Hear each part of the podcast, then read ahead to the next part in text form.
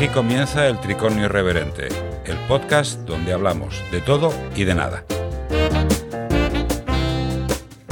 Hola a todos, bienvenidos a un Tricornio más, el quinto episodio de la tercera temporada, y hoy vamos a hablar de revisionismo histórico, negación de la realidad.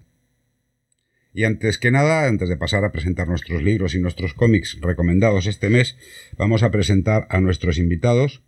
Rafael Gil Bracero, que es eh, profesor de la universidad y doctor en historia.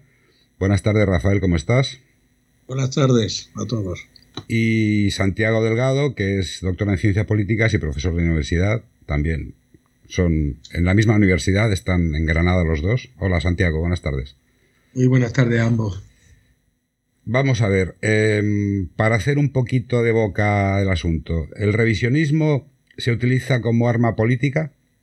Eh, Santiago, venga. Hombre, eh, yo creo que si no fuese así, no, pues probablemente no estaríamos dedicando un tricornio a esto. Evidentemente que sí, ¿no? Eh, el revisionismo es, un arma, entre otras muchas de las que hoy se utilizan en política.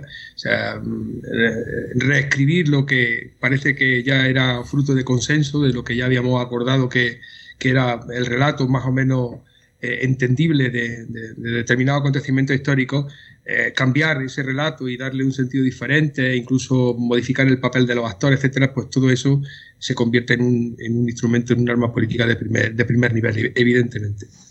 Bueno, pues con este aperitivo vamos a pasar rápidamente a presentar nuestros libros y nuestros cómics, los recomendados de este mes, y vamos a comenzar con eh, una historia intelectual de Enzo Traverso. Es un balance cultural e intelectual de la era de las revoluciones del siglo XX. Este deslumbrante libro reinterpreta la historia de las revoluciones de los siglos XIX y XX componiendo una constelación de imágenes dialécticas, las locomotoras de la historia de Marx, los cuerpos sexualmente liberados de Alejandra Kolontai, el cuerpo modificado de Lenin, las barricadas y las banderas rojas de Auguste Blanqui, el derribo de la columna Vendôme por la Comuna de París y todas estas historias están conectadas con las trayectorias existenciales de los intelectuales revolucionarios que las elaboraron, delineando sus perfiles como parias y marginados desde Marx a Bakunin hasta Rosa de Luxemburgo y los bolcheviques de Mao y Ho Chi Minh a José Carlos Mariátegui.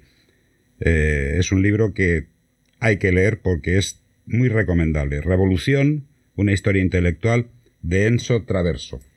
Y esto está publicado por la editorial Acal. Nos vamos al siguiente, que es el caso de León Sadorsky. Romain Slocum es el, autor. Y Sadorsky es el más deleznable, cínico y frío, malnacido de toda la novela negra francesa. Un antihéroe sin parangón. Y hasta ahí puedo leer, porque esto habla de la ocupación nazi de París y habla de muchas cosas que León Sadorsky era un inspector de policía, modélico, anticomunista y antisemita. La política colaboracionista de Vichy representa una oportunidad de ascenso social, mientras que hace lo que mejor sabe, extorsionar, perseguir y arrestar judíos, terroristas y miembros de la Resistance. Ojo al dato. Malpaso Editorial lo edita, el caso de León Sadorsky de Romain Slocum. Luego tenemos otro, otro libro que también podría decirse que es eh, la continuación de los que estamos presentando, que se llama Extrema Derecha 2.0, qué es y cómo combatirla. La extrema derecha está dejando de raparse la cabeza y cada vez emplea menos el saludo romano. Ahora se pone traje y corbata y junto al emoji de carita sonriente y el de la taza de café, continúa la cadena de fake news y comparte los titulares con mayor clickbait que le han llegado a través de sus redes sociales para darle los buenos días. Esto es una una cosa que tenemos eh, muy de actualidad, que las fake news, los clickbaits y todo esto son aprovechados por gente como los de extrema derecha. Muy recomendable Extrema Derecha 2.0, que es y cómo combatirla. Y esto lo, lo, edita Siglo XXI Editores. Continuamos con Sucedió en España, crónica negra de, y hechos históricos en el cine español de Luis Martínez Vallés, y que habla de los suicidas de Terrassa, la tragedia del camping de los alfaques, los últimos maquis urbanos, el vaquilla, el caso del aceite de colza, el lute, el crimen de Cuenca, el caso Almería, el salto al bajo central, muchas cosas actuales y, que sucedieron en España. Lo edita Dilatando Mentes, sucedió, en España de Luis Martínez Valles. Somnium Tenebris de Manuel Jesús Palma Roldán es un tratado sobre pesadillas y sueños oscuros Todos hemos sentido alguna vez miedo de cerrar los ojos, incluso estando cómodamente tumbados en nuestras camas, a salvo en nuestras habitaciones, donde nada malo nos puede pasar. De noche envueltos en una oscuridad que tal vez solo era rasgada de cuando en cuando por un monstruoso relámpago, nos hemos resistido a cerrar los ojos. Ya sabéis, Tratado sobre pesadillas y sueños oscuros, Somnium Tenebris, Manuel Jesús Palma Roldán, el escritor, y también lo edita Dilatando Mentes. De fotografía, como no puede ser aquí en el Tricornio, que es un apartado de libros que tenemos institucionalizado en nuestro podcast, el registro de la luz de Michael Freeman. Hay que adentrarse en el mundo de la fotografía de la mano de un profesional de primer orden y comprobar cómo se registran excelentes imágenes desde su concepción hasta su registro. Aprovechar las cualidades únicas de todos los tipos de luz con el planteamiento apropiado, una mañana lluviosa y gris, puede ser tan inspiradora como una dorada puesta de sol. Perfeccionar sus habilidades y conocimientos para poder reaccionar con rapidez y efectividad y aplacar la técnica, aplicar la técnica correcta para el tipo apropiado de luz. Esto es el registro de la luz de Michael Freeman, un fotógrafo, aparte de ser escritor, que a mí me gusta mucho, porque tiene una trayectoria brutal, y está editado por la editorial Blume. Y tenemos aquí un español, Antonio Garci, que ha escrito El retrato, técnicas de iluminación, y yo os lo recomiendo porque es muy cercano, es muy instructivo y es muy didáctico. Tiene, Antonio Garci tiene una serie de, una forma de escribir que es particularmente directo y no, no se anda por las ramas. Fotografiar personas es una de las disciplinas más interesantes y a la vez más complicadas de la fotografía la capacidad de contar más allá de lo que se ve en un gesto, una mirada o una sonrisa ha entusiasmado generaciones de fotógrafos, pero también ha traído de cabeza a muchos otros, quienes atascados en la técnica o perdidos en lo artístico, se descubre se descubren incapaces de lograr en sus fotos la belleza que ven en su mente. Y si no, que me lo digan a mí, porque el estudio y los flashes son realmente complicados. Esto lo publica Fotoclub, que pertenece a un sello editorial de Anaya, Anaya Multimedia, y, o sea, del grupo Anaya, perdón. Y el libro se llama El retrato técnicas de iluminación de Antonio Garci. Y vamos a pasar a los cómics, Criaturas, Criaturas 1 y Criaturas 2, de Jeff, de eh, Jean-François Bergeron y Stéphane, Stéphane. Y en el 1 y el 2 eh, hablan de un Nueva York en un futuro apocalíptico, donde el reina del caos y una extraña ha cubierto la ciudad, convirtiendo a las personas que le inhalaron en zombies. Esto hasta ahí leo, porque realmente lo que tenéis que hacer es comprarlo porque es un, cómic fantástico. Cómics que son realmente atractivos porque son, son muy divertidos y tienen una, factura realmente buena.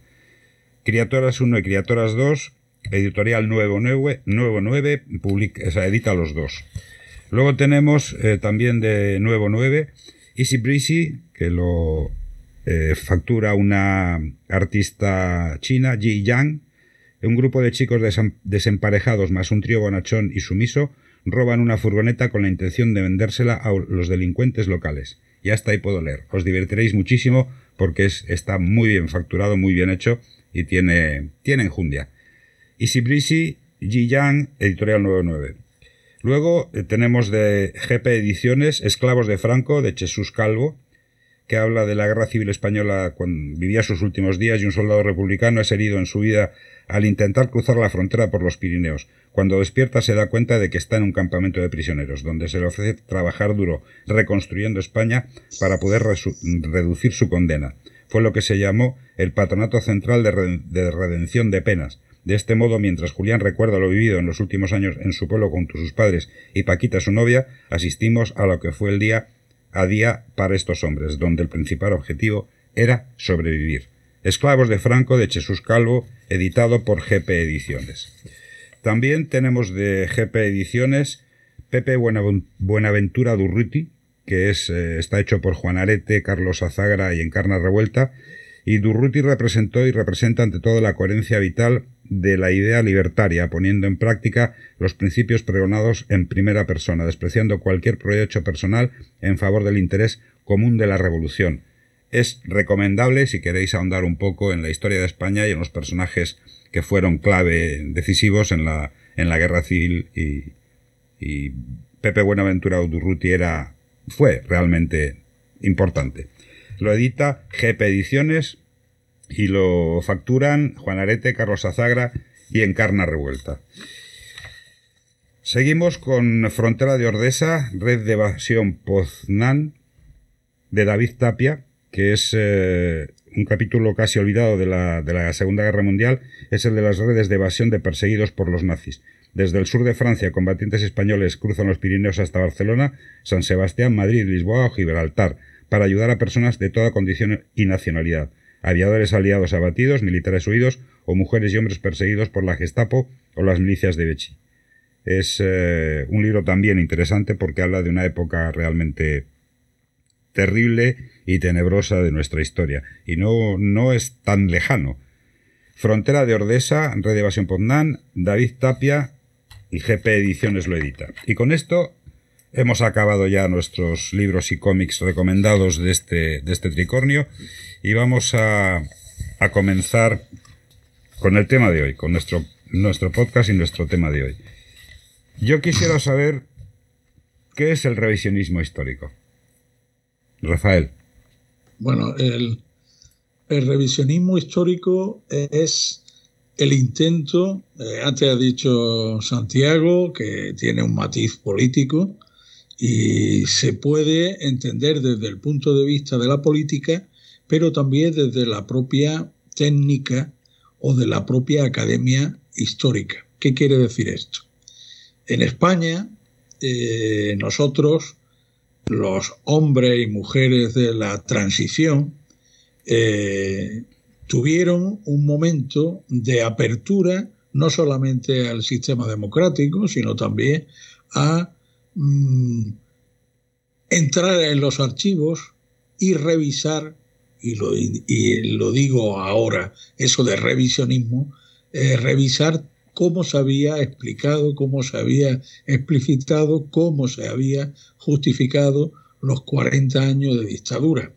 En los años de la transición se hizo una transición política, pero también una visión crítica o revisión sobre el conocimiento académico sobre la historia contemporánea.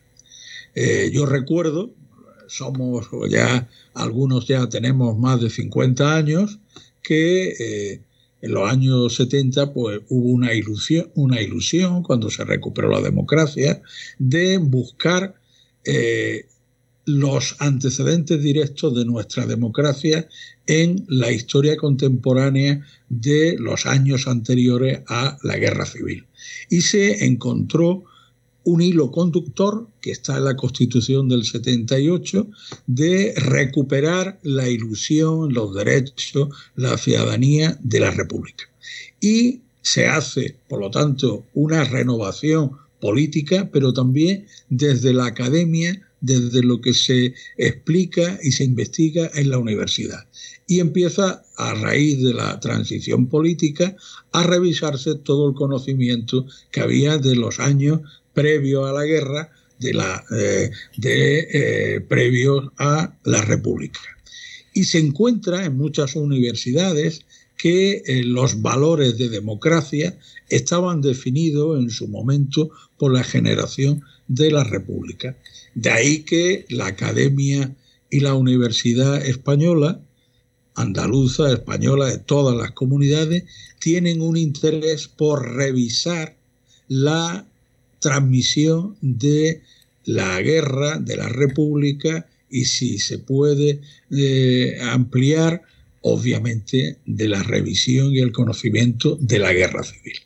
Por lo tanto, hay un periodo que lo podemos eh, catalogar o cifrar entre 1980 a 1990, y digo 80, eh, 90, finales del siglo XX, que casi todas las universidades que van abriendo eh, el conocimiento nuevo están incorporando el periodo de la República como un antecedente y que legitima el gobierno o la democracia que se recupera en 1978. Se eh, eh, hace un, detallado, eh, digamos, estudio sobre nueve fuentes con las aportaciones de hispanistas que habían venido desde los años 60 a España a renovar esa ilusión de la República. Por lo tanto, hay el concepto de revisión es revisión que todas las generaciones de historiadores tenemos que hacer con un tiempo determinado desde los, los problemas que tenemos en el momento que escribimos. Ninguno que yo conozco de los historiadores son ajenos al momento político y cuando digo político ciudadano cuando escribe. Hay problemas nuevos. Por lo tanto la república los valores de la república que es los derechos ciudadanos el voto a la mujer la sensibilidad a los problemas sociales el reconocimiento de la identidad territorial de las comunidades, todo esto empieza a, empieza a incorporarse a las universidades y es cuando vemos que los, la generación de universitarios que empiezan a producir en los años 80 y 90 sus tesis doctorales en gran parte eh, tocan el, eh, el, el, periodo de la República como un antecedente que legitima la, la, la democracia que se está recuperando. Esto es en gran parte lo que domina en casi todas las universidades. Yo me fijo, nada más que eh, sin ánimo de, comparar, pero si hace falta comparamos otras universidades, la Universidad Andaluza, donde eh, eh, aquellos jóvenes que eh, terminamos la, la, la, carrera sobre los años 80, 90, empezamos a investigar y a todos nos atrae la aportación de nuestros mayores o de la generación que ya era un poco mayor, que está pensando en los coloquios de Poe, de, Tuñón de Lara y todos los, los trabajos que eh, ampara esa visión nueva. ¿Qué es lo que ocurre? Que en esos años, entre el 80 y el año 2000, hay una gran mayoría de universidades que producen ese conocimiento que en cierta manera está poniendo como valor positivo los valores de la República. Esto ocurre clarísimamente como una gran mayoría de renovación, de renovación de las universidades, pero no estaba sola esa visión eh, de revisión como una aportación positiva. Todo lo que, lo que eh, eh, tra, transmite esa generación es que el franquismo fue una dictadura, fue una dictadura que sus orígenes tiene en un golpe de Estado. Eh, eso va a, en cierta manera, a calar en una parte de la sociedad española, que ahí meto sociedad, partidos políticos de la derecha, que nunca se habían ido, que habían estado en, en minoría, podríamos decir, en minoría en la mayoría de las universidades, que empiezan a tener desde los partidos políticos de la derecha un protagonismo por decir, ojo, están contándonos la historia, esta generación de historiadores jóvenes o nuevos, que no es la correcta. La correcta es que hay que revisar y ahora revisamos a lo que se está revisando por la izquierda, que lo entiende, porque los valores de la conquista de la cruzada deben de perdurar.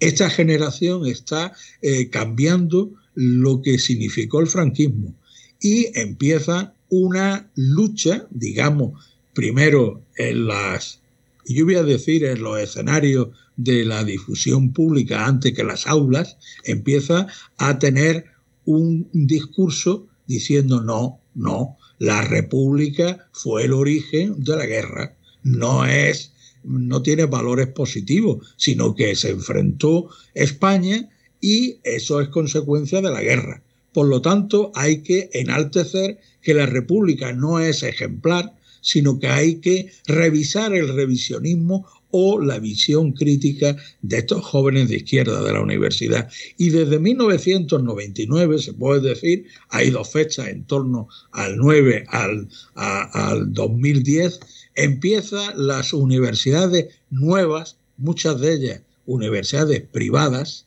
que empiezan a alimentar la lucha contra esa visión crítica que supone un Tuñón de Lara, la generación de Tuñón de Lara, pero después de Julio Arostegui o de Alberto Raistapia, un, un magnífico eh, politólogo y eh, científico de lo social, que es el que empieza a decir que la visión que hemos tenido en España, llámese, llámese la visión de Ricardo de la Cierva, eh, no puede ser ejemplar. Por lo tanto, el revisionismo es una reacción a la renovación académica que ensalza los valores de la República y que una parte de la derecha, desde el año 2000, eh, no entiende y que ha sido, digamos, inteligente, es decir, dónde se da doctrina y conocimiento a la universidad. Y vemos que de los últimos 20 años han ido apareciendo en universidades privadas y en públicas la, la, tensión, digamos, política para reaccionar contra esa visión de la República o visión, digamos, democrática que supone el ejemplo de la República. Y ahí es cuando vemos que hay eh, eh, profesores nuevos, eh, Manuel Tardío, Roberto Villa, que empiezan desde las universidades públicas y privadas los últimos 20 años a decir, no, la República no puede ser ejemplar para nada, porque fue el inicio de la guerra. Y hay que mantener una España unida, eso lo, la adapta perfectamente la derecha política y desde el 1990, diccionario de la renovación del diccionario famoso, donde se dice que eh, eh, Franco, poco menos que era un héroe que hay que mantener, pues están dando su batalla en las aulas. Primero fueron los platós de las de las televisiones y en los últimos 10, 15 años vemos que hay eh, en las aulas un salpique de de, profesores jóvenes, quizás más jóvenes que lo que ya tenemos eh, ciertas canas, que están alimentando esa negación de esa visión historiográfica desde 1977 al, al 2000 de 1977 al 2000. Pero que para,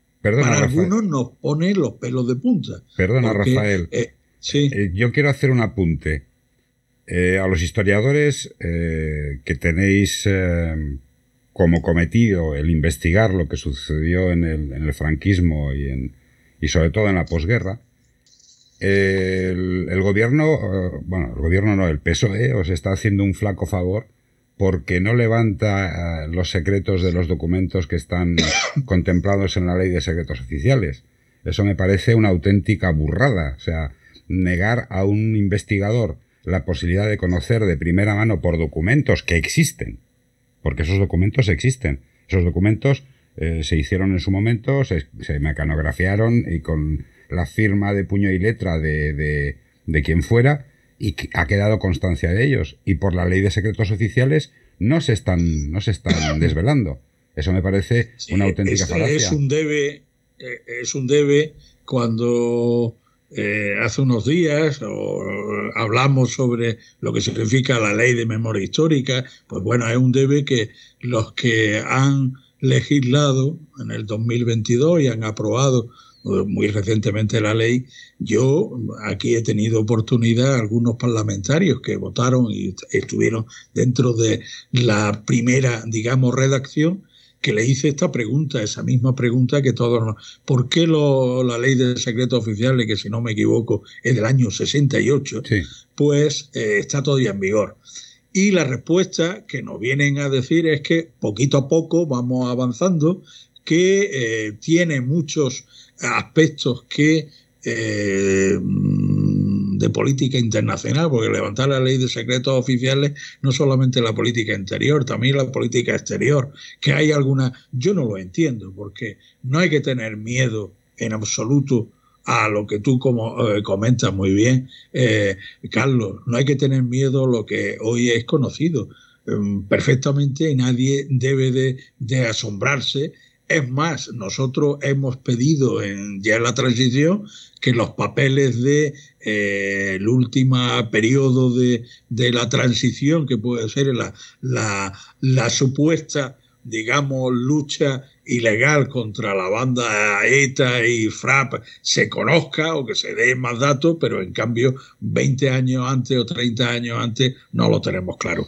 Eh, quiere decir que la ley de secretos oficiales tiene un pozo ahí de, resistencia en lo que mm, tengo que reiterar mm, que todavía no hemos podido superar, que hay un pozo de resistencia muy importante en la magistratura y en la primera autoridad del Estado, que es el rey donde se eh, puede tener algún tipo de, eh, lo estamos diciendo en libertad, sin todos los datos sobre la mesa, pero que eh, efectivamente para los historiadores es evidente, pero para lo que se llama seguridad del Estado parece que incomoda a algunas estancias superiores del Estado. Más que incomodar, yo creo que es que no se. Yo creo que asusta. Que no, que no se descubra el pastel.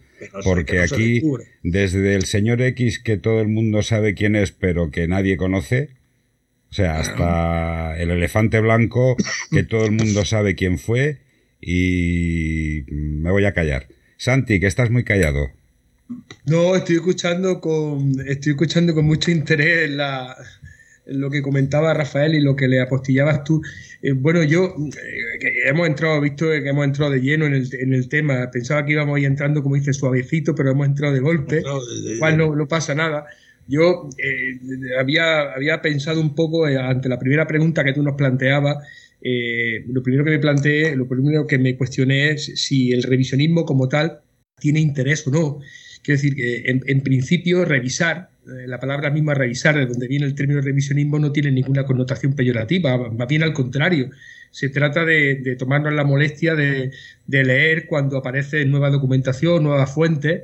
Eh, de distinto tipo y que nos permite, pues si quieren, refinar el conocimiento que tenemos de la historia, de los acontecimientos y la interpretación de esos acontecimientos. Entonces, en principio, yo que no soy historiador, eh, en principio considero que, bueno, pues remirar, pues vamos a utilizar un término que es mucho más dulce, volver a mirar, volver a, leer determinados textos, documentos, fuentes, pues eso está bien en principio, ¿no? Porque nos puede ayudar a, delimitar mejor los hechos, ¿no?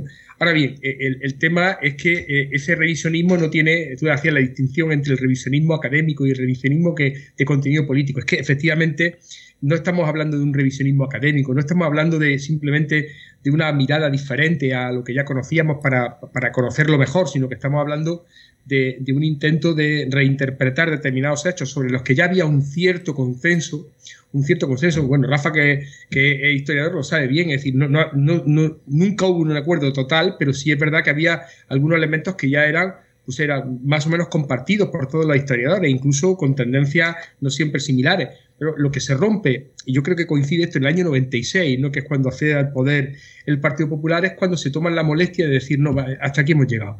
Vamos a hacer eso que dicen ellos, que es cambiar, virar culturalmente. No podemos dejarle el espacio eh, la interpretación de eh, la interpretación cultural a, la izquierda. Tenemos que empezar a reescribir lo que estos han escrito eh, y, presentar la historia de otra manera, presentar los acontecimientos de otra manera, empezar a desdecirnos o a empezar a, combatir eso que, la izquierda teóricamente ha construido desde la transición en adelante, que es su, propio relato de lo acontecido durante la República, durante el franquismo, etc.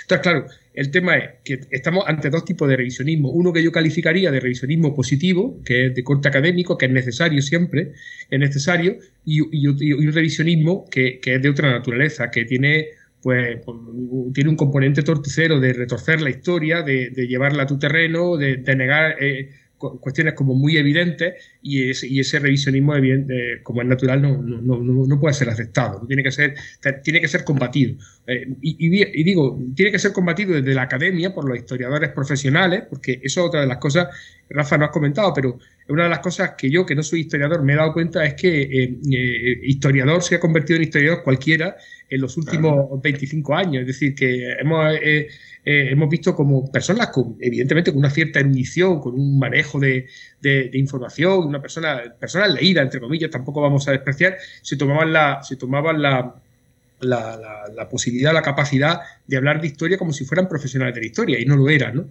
Y, pasar por historiadores, porque eso es otra cosa. Han vendido más libros que, ninguno de los historiadores profesionales podrían haber imaginado, algunos de ellos, ¿no? Y sabemos de quién estamos hablando, los Pío Moa y este tipo de gente, ¿no?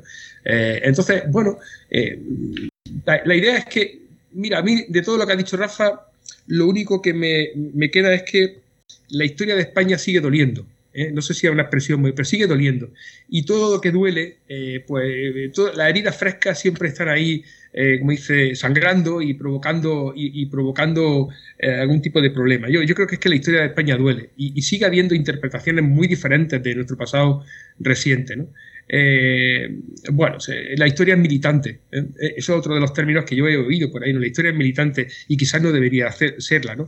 La historia siempre es subjetiva, porque la escriben individuos, la escribes tú, Rafa, la escriben otros profesionales, siempre es subjetiva, pero tiene que tener una cierta vocación de objetividad, tiene que tener la, digamos, la generosidad de, aceptar el, relato de los otros y, la comprensión de lo que otros opinan sobre determinados acontecimientos. Y yo creo que ahí está el problema, ¿no? que por una parte la historia de España duele y por otra parte pues eh, eh, la historia se utiliza como, como, un arma arrojadiza de unos contra otros. O sea, yo creo que por ahí va el problema. ¿no? Hay que hay que repensar mucho esto, ¿no? Hay que poner punto y final a este conflicto que no tiene nada que ver con, digamos, con, eh, la ciencia, con la academia, con la disputa académica lógica, sino que tiene que más, más que ver con otro, con otro tipo de cosas, que es la disputa política, ¿no? Más vulgar.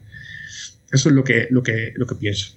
Yo es que pienso una cosa, y permitidme el inciso, eh, ante unos hechos objetivos, se produce cualquier cosa en el pasado y alguien tiene conocimiento de ello, lo investigan y sacan una conclusión. Esto estuvo mal o estuvo bien. Las dos cosas pueden ser.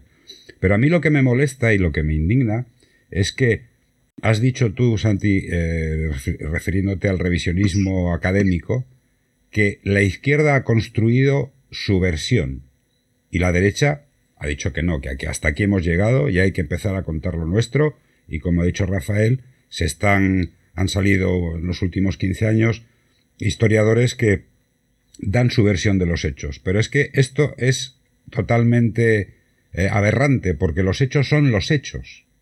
Es decir, ni puede tener uno la, la patente de corso la izquierda ni la derecha.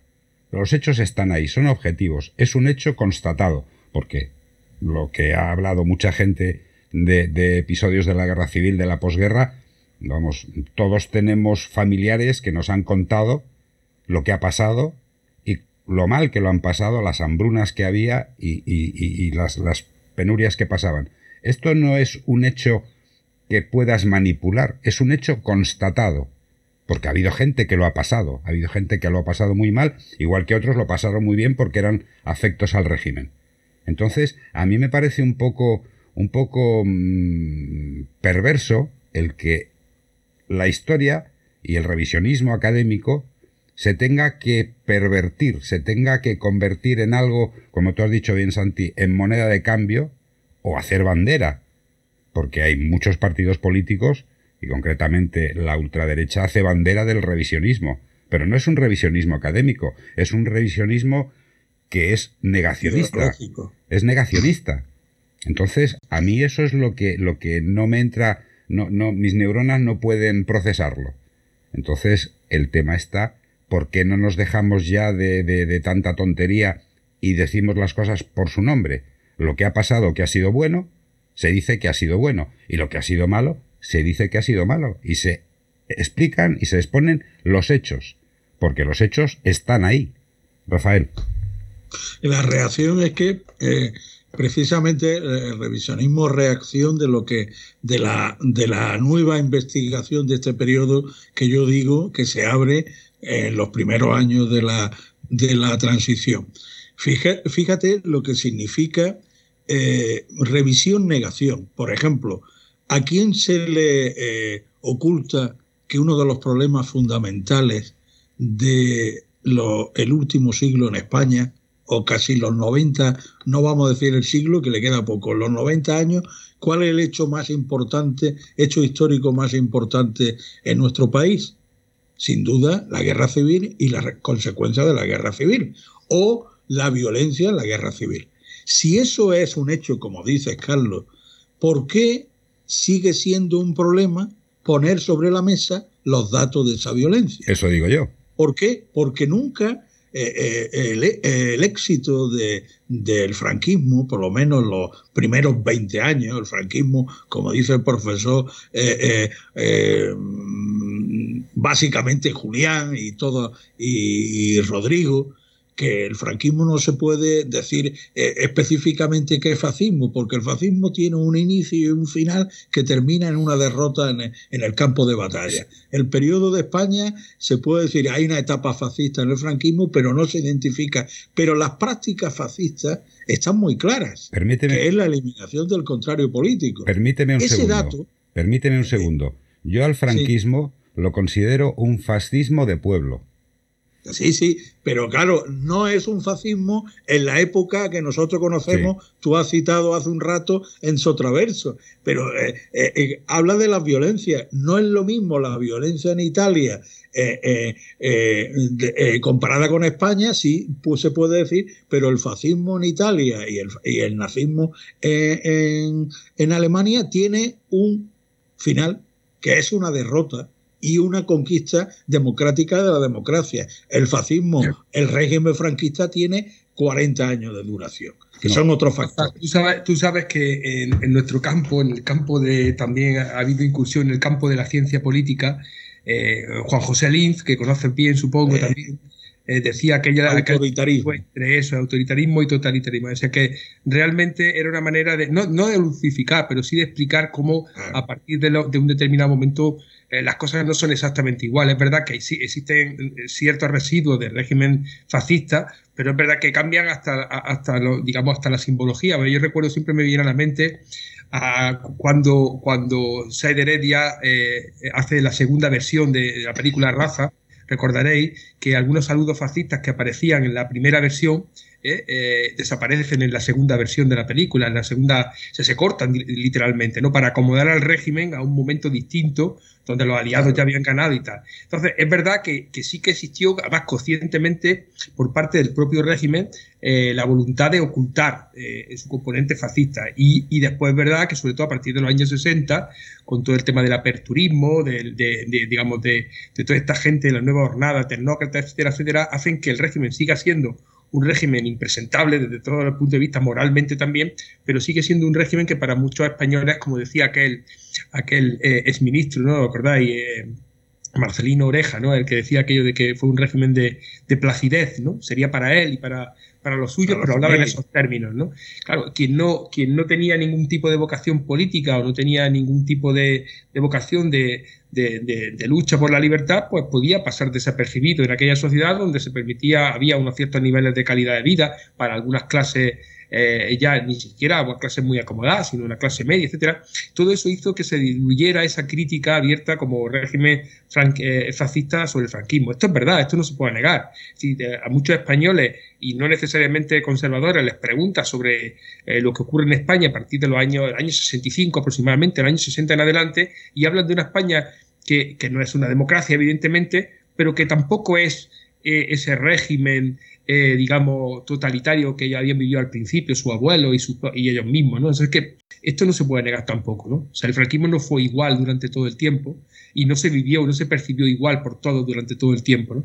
Después, si me permití, otra cuestión. Hablaba antes de la transición y de por qué no salen los documentos y por qué de alguna manera se, imposibilita de que, los investigadores puedan acceder a esos documentos con libertad y porque, bueno, pues sencillamente porque eh, una parte de nuestra estabilidad democrática actual se ha sostenido en una ficción que en que la transición fue un periodo ejemplar de consenso, de acuerdo, de, conflicto eh, más o menos eh, sostenido, pero, pero moderado. Entonces, claro, romper esa lógica de un, de un periodo de, de, consenso, de acuerdo, etcétera, es romper la propia lógica de existencia del régimen eh, actual, ¿no? Es decir, y por tanto lo que se evita es poner sobre la mesa las cosas que realmente ocurrieron, que la transición fue un periodo donde efectivamente hubo persecuciones, hubo muertes, hubo violencia política y, claro, eso afea mucho a algo que hemos idealizado. Hemos idealizado a los personajes de la época, ya hemos santificado a Suárez, eh, eh, terminaremos santificando conforme se vayan muriendo al resto de los actores de la transición, pero claro, eso, e, esa ficción hay que mantenerla en el tiempo. Y si salen los documentos, pues probablemente ese rey que era el piloto del cambio, según Charles Powell, ¿te acuerdas, no, Rafa? El piloto del cambio, pues ahora sería el piloto de, de el piloto de otras cosas, pero Entonces, claro, eh, no se puede, algunos tienen miedo, algunos incluso desde la izquierda tienen miedo de romper esa lógica eh, bondadosa de la transición como periodo dulce y periodo eh, magnífico, ¿no? Pues, pues, eso, eso, eso, ese es el miedo de, que salgan documentos, yo creo, ¿no? Pero es que, por ejemplo, en la transición, aparte que, como bien has apuntado, hubo asesinatos, sino simplemente eh, hay que recordar la, matanza de Atocha de los abogados laboralistas, que Manuela Carmena se salvó porque estaba en el, juzgado, porque si no se la hubiese encargado, gente de extrema derecha. Y, pero a mí lo que me, lo que me asombra es que en la transición que se podía haber aprovechado para hacer un cambio radical, es decir, de la raíz, coger, sanear la raíz, cortar las raíces que están podridas y poner una cepa, un, un, tochón ahí con, con eh, las raíces heridas, porque estarán, estarán, son, están, están cortadas y tienen heridas, pero que luego se hubiesen regenerado. Y aquí no se hizo esto, no se hizo una, un cambio radical, no se fue a la raíz del problema. ¿Cuál era la raíz del problema? Que la transición intentó tapar, o si no tapar, mmm, conllevar al franquismo. Y eso eso a mí me parece una auténtica falacia. El tapar los, los tejemanejes de, de Juan Carlos, eh, de, Felipe González, de, de todos estos que han, que ahora están diciendo cosas que de socialista tiene lo que yo de cura. Entonces, a mí lo que me parece es que, primero, al pueblo español se le ha engañado. Se le ha engañado, pero de una forma brutal. Y luego, aparte de eso, toda la, consecución de, los, de los años que han ido pasando desde la transición, ha habido un sector que ha mantenido su poder, sobre todo poder económico, porque he leído esta mañana un dato que de las 100 fortunas de España, 74 son heredadas. Imaginaos lo que puede hacer esta gente para conservar su estatus y su patrimonio. Pues cargarse a quien haga falta. Eso es lo que me indigna. Me indigna que no hay por parte de alguien que ponga, pegue eh, con, el zapato en la mesa y diga esto hay que cambiarlo, hay que quitar la ley de secretos, o sea, levantar la ley de secretos oficiales y el que tenga que ir a la cárcel va a la cárcel. Es que vosotros creéis que es democrático y es eh, justo que en un país tengamos un partido político con ciento y pico, eh, ciento y pico imputados en corrupción y ahora van a, van a investigar a la alcaldesa de Marbella, que es del PP, eh, Zaplana que está en la calle y el Supremo ha dicho que no, que no pasa nada. Eso me indigna. Eso es totalmente indignante. O sea, no se ha hecho una limpia radical. Entonces, ¿cómo queréis que vayamos? Rafael. Sí, lo que, lo que eh, yo estoy eh, en la idea que ¿Qué es lo que le molesta a la, a la derecha de eh, la supuesta memoria histórica que le, que le afea? Pues lo siguiente, que la visión del franquismo había sido eso que hemos dicho. Bueno, todas las guerras tienen violencia, pero después vino eh, eh, la paz y después el desarrollo y la democracia. ¿Qué es lo que le molesta? Le molesta que haya investigaciones que ponga de manifiesto que no fue eh, una lucha entre españoles, que no hubo dos bandos, sino que hubo una sublevación. Es decir, la renovación, digamos, de conceptual y con datos. Por ejemplo, cuando nosotros eh, estamos reivindicando de hace 10 o 15 años el movimiento memorialista, la fosa, no es porque eh, se nos ha ocurrido, porque la fosa es la, la única vía de manifestarle al poder económico social que hace referencia al sociológico, al periodístico de derecha, que la fosa es la forma de hacernos ver que no cerramos la herida ni en la dictadura ni en la transición y que ha llegado el momento de ponerla sobre la mesa. Y yo Reivindicar actos como en esta semana, los próximos días, en, en otras fosas en Granada, a los familiares, ojo, es que eh, ahora os devolvemos la dignidad que no la habíais perdido, pero que públicamente las fosas tienen víctimas que han sido olvidadas y sacadas de la, de la memoria de sus pueblos y de las provincias, como si no hubieran existido. ni las personas ni las ideas que soportaban o que tenían esas personas. Eso es lo que le molesta a la derecha sociológica y política, que haya temas que le ponen en pantalla al gran público, ojo, ¿Cómo es posible? Yo en estos días estamos haciendo algunos actos eh, en institutos, de acuerdo con las direcciones de muchos institutos, a los chavales, porque insistimos que la memoria histórica debe de ser divulgativa para conocerlo el gran público. Y muchos chavales se sorprenden cuando le decimos, ojo, es que no es normal que haya tantos españoles granadinos en una cuneta, no es normal poner en evidencia que el modelo del franquismo y la de la transición algo hicimos mal. Por eso molesta. ¿Cuál es la respuesta desde la derecha sociológica? En la, parte política, ignorarnos. Y decir que si se hacen leyes, ya vendrá el momento de que yo la, la, la impugne en el vía constitucional o, como dijo Rajoy, cero euros para desarrollar la ley. Es decir, desde el punto de vista político. El académico, decir, ojo, es que violencia ha habido en los dos lados. La guerra la empezó los, socialistas y los republicanos en el 34. El ejército tuvo que salir porque había un desastre. los españoles estaban matando por las esquinas. Y después vino una guerra violenta porque en aquella época las guerras eran violentas y después vino la paz. Eso es lo que le molesta, le molesta que los orígenes ideológicos, sociales y políticos de la derecha actual, lo he dicho más de una vez, lo hemos dicho más de una vez, tienen sus orígenes en esa historia no ejemplar de la dictadura y de la, de la guerra civil. Los apellidos que hoy vemos, familias, colectivos económicos, sociales y políticos, todos tienen de alguna forma sus orígenes en un periodo de guerra y en el franquismo más atroz. Mira los más. Y obviamente la sociedad española, pues mañana o dentro de, de, dos semanas o tres semanas vamos a ver que hay una candidatura de un señor que fue un dirigente del Partido Comunista. Es decir, que también la gente cambia, dice que nos han engañado.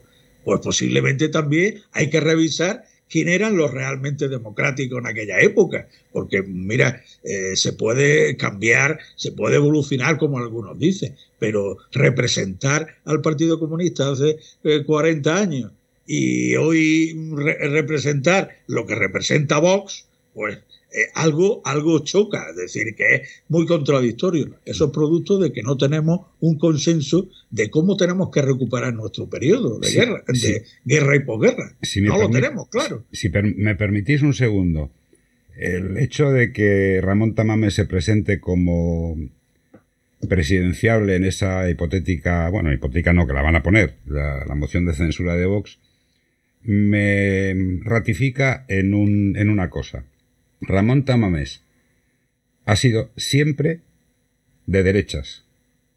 Siempre. Por mucho que haya dicho que, es de, que haya sido de izquierdas, por mucho que haya escrito sobre la izquierda, Ramón Tamames, y ahora está, o sea, siempre de derechas, y ahora está muy próximo a la ultraderecha.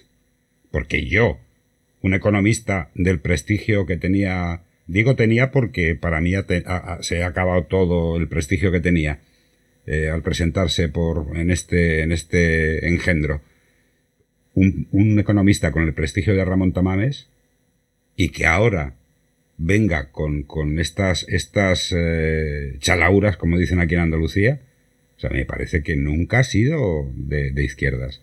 Ha sido una persona que se ha camuflado, ha dicho, bueno, pues ya voy a hacer esto a ver qué tal me va. Y le ha ido muy bien. Pero no es eso. Y luego lo que decías tú, Rafael, de los de las familias, y que he apuntado yo antes, de las familias, un, ejemplo es el de, el de Juan Marc, que financió el golpe de Estado. Y entonces, y luego la familia Santos en Santander, que también financió el, golpe de Estado. Y como prebenda le dieron la potestad de meter el extraperlo en, en Santander. Porque cuando iba a la Guardia Civil por un sitio, vete tú al otro que no está la Guardia Civil. Así, así les pagaban y luego las fortunas que han, que han acumulado en, los 40 años de franquismo. Y luego, por ejemplo, también he leído hace poco que la, empresa Entre Canales utilizó mano de obra esclava. todas las obras de, de redención de penas son las grandes multinacionales de ahora de, que hay ahora mismo en vigor. Ah, eso es lo que le molesta. Eso es lo que le molesta. tiempo eh, eh, hubo, hicimos un estudio aquí, una vamos, se, se, estudiaban las cúpulas de la, de la eh, digamos, los, grandes ejecutivos de las empresas españolas, por ejemplo, la familia Entre Canales, estaba en una, en una inmensa cantidad de digamos, de directivas de empresas de distintos contenidos, no solamente los que ellos trabajaban, sino que la familia iba distribuyendo a, a los distintos vástagos y distintos familiares por las distintas empresas. Seguían siendo tenían representación en infinidad de consejos de administración de empresas, esa familia y otras, ¿no? Es una cosa curiosísima. Yo quería hacerte una pregunta, Santi. ¿Quién tiene la culpa de todo el revisionismo y el negacionismo que se está, que está surgiendo ahora en España?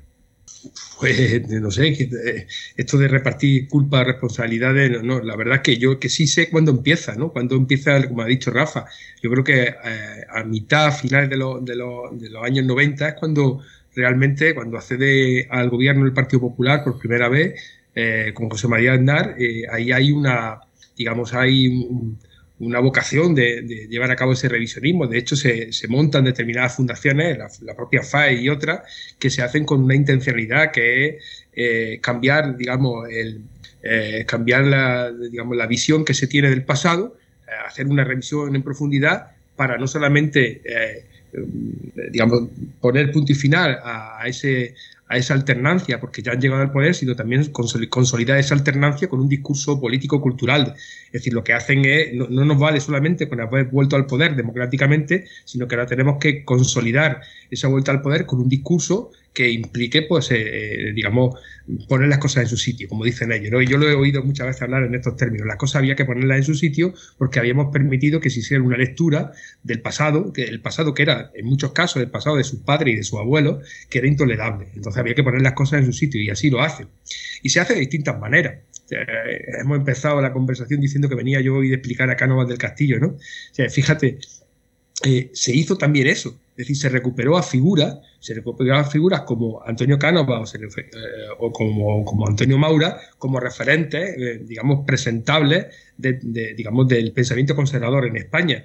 Eh, mientras que, por ejemplo, la, izquierda en su momento pues, fue floja a la hora de recuperar personalidades como Fernando de los Ríos o algunos de los grandes socialistas durante de la época republicana y antes. Es que quiero decirte que, la derecha se tomó muy en serio eso de revisar y hacerlo no solamente eh, reconsiderando cosas que la izquierda había cambiado, sino eh, recuperando a personajes, personalidades que podían, a los que podían sacar cierto lustre, ¿no? Hacerlos presentables, decir, oye, nosotros tenemos también un pasado eh, pseudo democrático, democrático de mentirijillas, como se decía de Cánova, ¿no? Entonces, ellos hicieron eso, revisionar no solamente eh, cambiar el relato de las cosas, sino recuperar, recuperar a determinados personajes de la historia reciente de España y dulcificar sus biografías, presentarlos como personas eh, eh, merecedoras de todo el reconocimiento. Entonces se publicaban biografías de Cánovas, de Maura, es decir, de los grandes conservadores, normalizando determinados periodos que no hay, no hay, que remontarse solo a la República y a la Guerra Civil, sino yendo hacia atrás también, ¿no?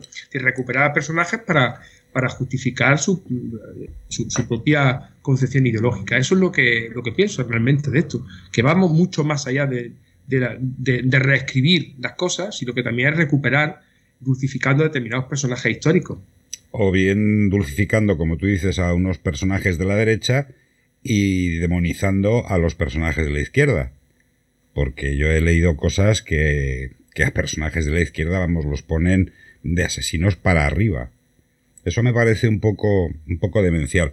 Vamos a seguir. Sí, mira, la, forma que te decía Carlos, eh, todos tenemos una imagen de hace un par de años, cómo a martillazos se quita de la vía pública la imagen de Largo Caballero. Y ah, se le dice casi, casi las palabras que se decía en la guerra. en la guerra Francisco Largo Caballero le decía Largo Canallero. Es decir, y, y no, y se hace, mm, digamos, un vacío que eh, cuando se acordó en el Ayuntamiento de Madrid ponerle eh, y hacerle una representación pública, lo aprobaron todos los grupos. Si no recuerdo mal, eh, todos los grupos. Había un consenso, se ha roto. se antepone, como tú dices, ante la supuesta brillantez de la República identificada en hazaña, ¿por qué no reivindicamos a un papel que Alcalá Zamora, que tuvo que dimitir y que lo echaron de la República por ser católico, o, el hombre de la República que no pudo ser porque Le Rux, eh, eh, recientemente la Fundación FAES y la Fundación Cánova del Castillo está sacando a cachorro, entre algunos que, que estudiaron, estudiantes en la Universidad de Granada, eh, Roberto Villa poniendo énfasis que la República fracasó porque el proyecto republicano moderado que representaba Lerroux, Lerroux, aquel que de 1909 no quieren saber nada, el Lerroux del año 34 que estaba cerca de la seda. Se reivindica figuras para anteponerlo a lo que, según ellos,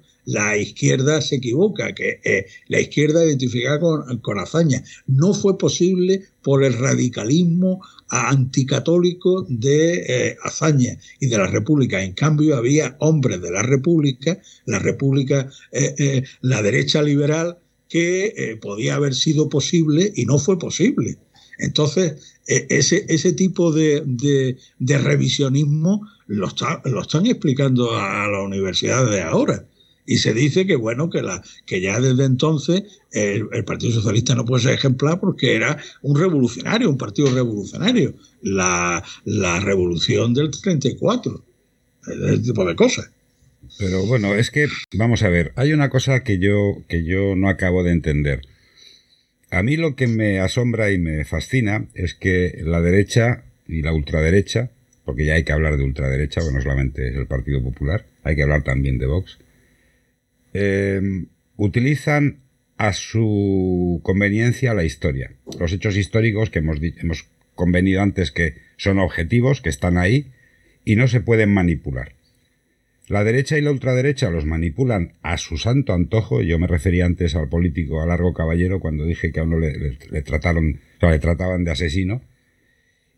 Y el, el, problema que veo es que hay, un, hay, un, hay una, una razón de base por la que se producen estas cosas, que es que a lo largo de la dictadura la enseñanza solamente enseñaba, porque yo, yo distingo la educación, que es la que tiene que haber en la casa, en la familia, en el, el hogar familiar, y la enseñanza que mediante el acto docente tú adquieres una serie de conocimientos que te pueden valer o no valer, pero bueno, el acto docente o mediante el acto docente tú aprendes unas cosas, te enseñan unas cosas hecha esta salvedad, a mí lo que, me, lo que me asombra es que durante 40 años hubo un pensamiento único y en la escuela se enseñaba lo que se enseñaba, los, eh, los dictados del régimen, y luego cuando llegamos, eh, llega la transición, se pasa y se sigue enseñando prácticamente lo mismo. ¿Por qué? Porque nunca ha habido un pacto de Estado por la educación. Siempre ha habido que si viene uno, yo cambio la ley de educación, que la llaman educación, que yo la llamaría ley de enseñanza. El otro viene, yo cuando gobierna, lo mismo, y el otro hace lo mismo cuando vuelve a gobernar. El pacto para, para la enseñanza tendría que ser un pacto de Estado, es decir, no haber ningún, ningún resquicio ni ninguna, ninguna fisura por donde se puedan meter estas historias. Y aquí no se ha hecho. No se ha hecho porque no ha habido voluntad política. Porque se sigue yo sigo diciendo que nosotros no estamos en una democracia plena, una democracia líquida como puede ser la, Suiza. Nosotros estamos en una democracia vigilada. Y hago referencia a, Alfonso Guerra, que decía que si te movías no salías en la foto. Y aquí como te muevas, te meten en la cárcel como, como a raperos o te exoneran de tus culpas como han exonerado al, al emérito. O sea, me parece que aquí hay un, mar de fondo y, lo que tú decías de que da miedo sacar las cosas del secretismo de la ley de secretos oficiales es precisamente por esto, porque si levantamos la alfombra habría mucho, mucho, mucho que barrer. Vamos a seguir con las corrientes principales del revisionismo histórico. ¿Cuáles son, eh, Rafael? Yo creo que hay una corriente eh, antes he referido Santiago a positiva, todo, todo eh, eh, yo siempre recuerdo un aforismo de, José Ingeniero, un, un historiador mexicano que decía que, eh, que, todos los historiadores tenemos la obligación de nuestra generación hacer, hacer una revisión, una visión crítica de la transmisión del conocimiento de nuestra etapa de investigación. Yo creo que es positiva. Todo revisionismo, si se hace con, con hay otras fuentes, otros enfoques, otros problemas, eh, llamamos en nuestras aulas a los alumnos a decir que la metodología mm, cambia, las fuentes se van abriendo, se van analizando y surgen otros problemas. Por ejemplo, eh, a nadie se le ocurre hoy pensar que uno de los problemas que tiene la República, eh, la Segunda República, no es solamente el aspecto político, el aspecto político en su escala, escala de traslación a las Cortes pero ¿por qué no estudiamos bien cuáles son las condiciones de trabajo, cómo se reparte la propiedad? Es decir, hay una serie de cuestiones que van apareciendo y que eso es positivo. Ahora, hay una revisión política en la... Perdonad que tengo aquí un perrillo que eh, se ha puesto un poco nervioso. Eh, eh, humaniza, humaniza, el tema, humaniza. sí, humaniza, pero están dando una vuelta y han vuelto aquí ahora.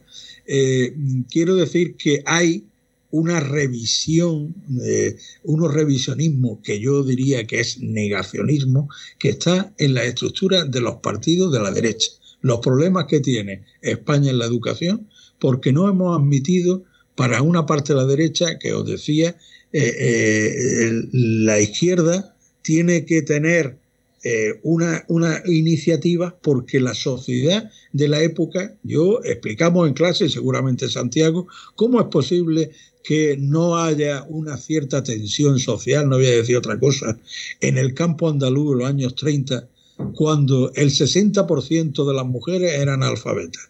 No tenían capacidad de alimentar nada más lo elemental a sus familias no iba a haber una tensión si un, cacique de pueblo le dice, oye, que te den trabajo en el sindicato, pero en mi tierra no trabaja.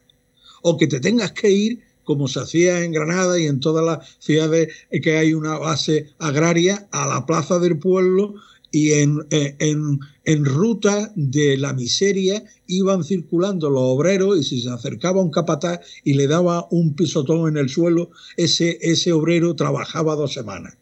Al que no se le acercaba se podía morir de hambre. Evidentemente eso hay que estudiarlo.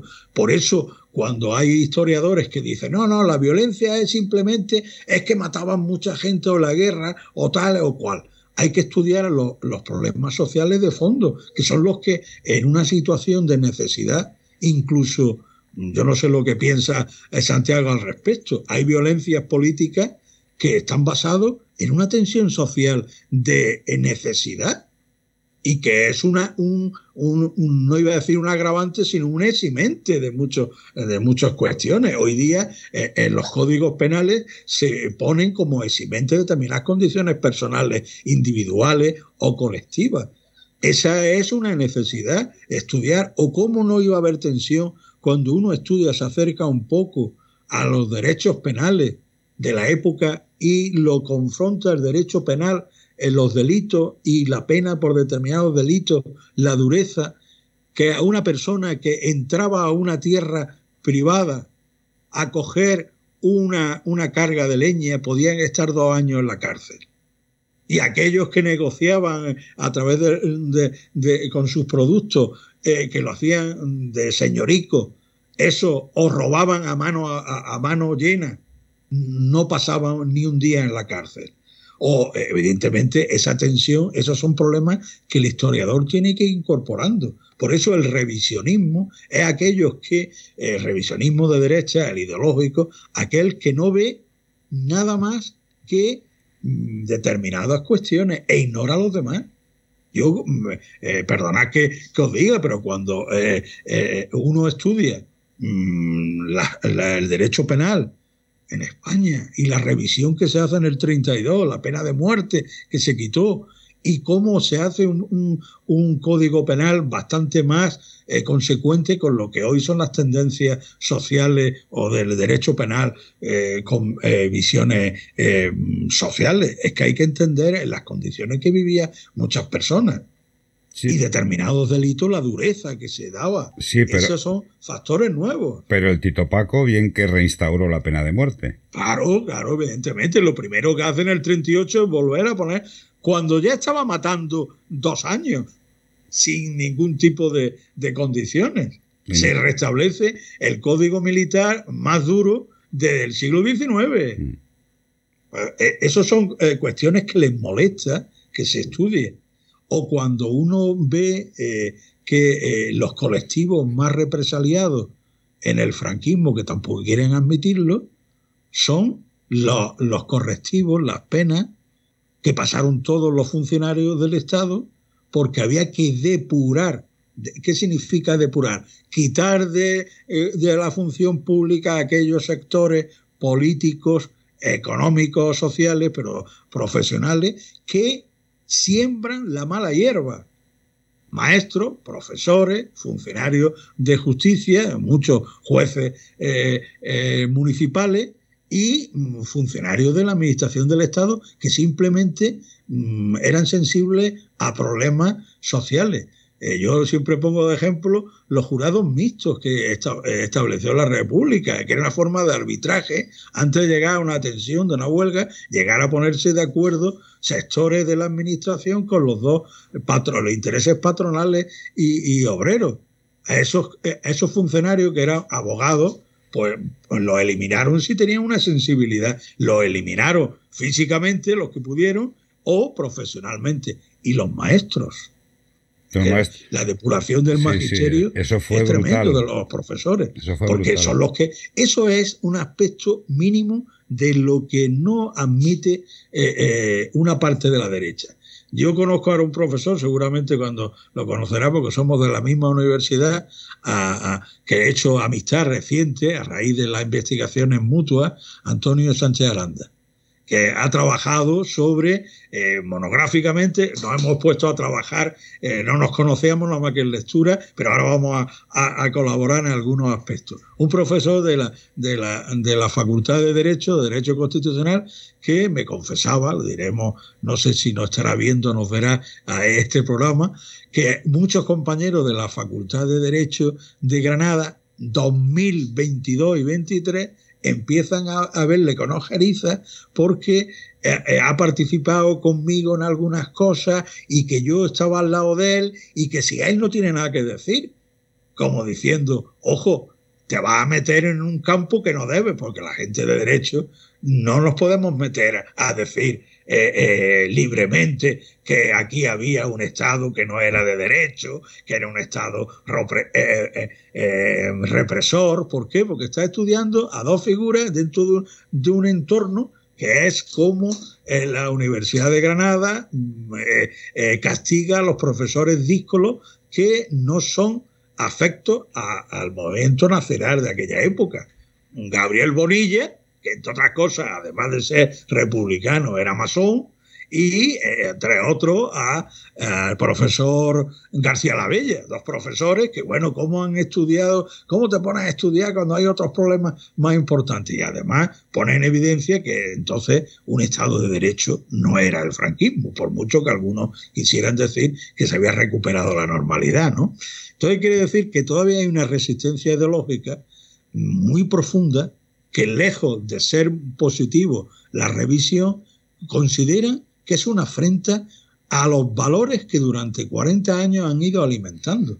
Sí, pero es que... Han ido alimentando eso, que hubo la paz y que aquí hubo necesidad de sacar el sable y poner orden, porque España dejaba de cumplir la misión imperial que estaba destinada a tener. Sí, pero es que eh, eso, vamos a ver, eh, la derecha ultraderecha y, en el pasado el franquismo tenían una, una, componente que Humberto Eco en el libro que tiene contra el fascismo la define claramente, aparte de otras características, define los partidos políticos de derecha, mejor dicho, los fascistas, con el tradicionalismo.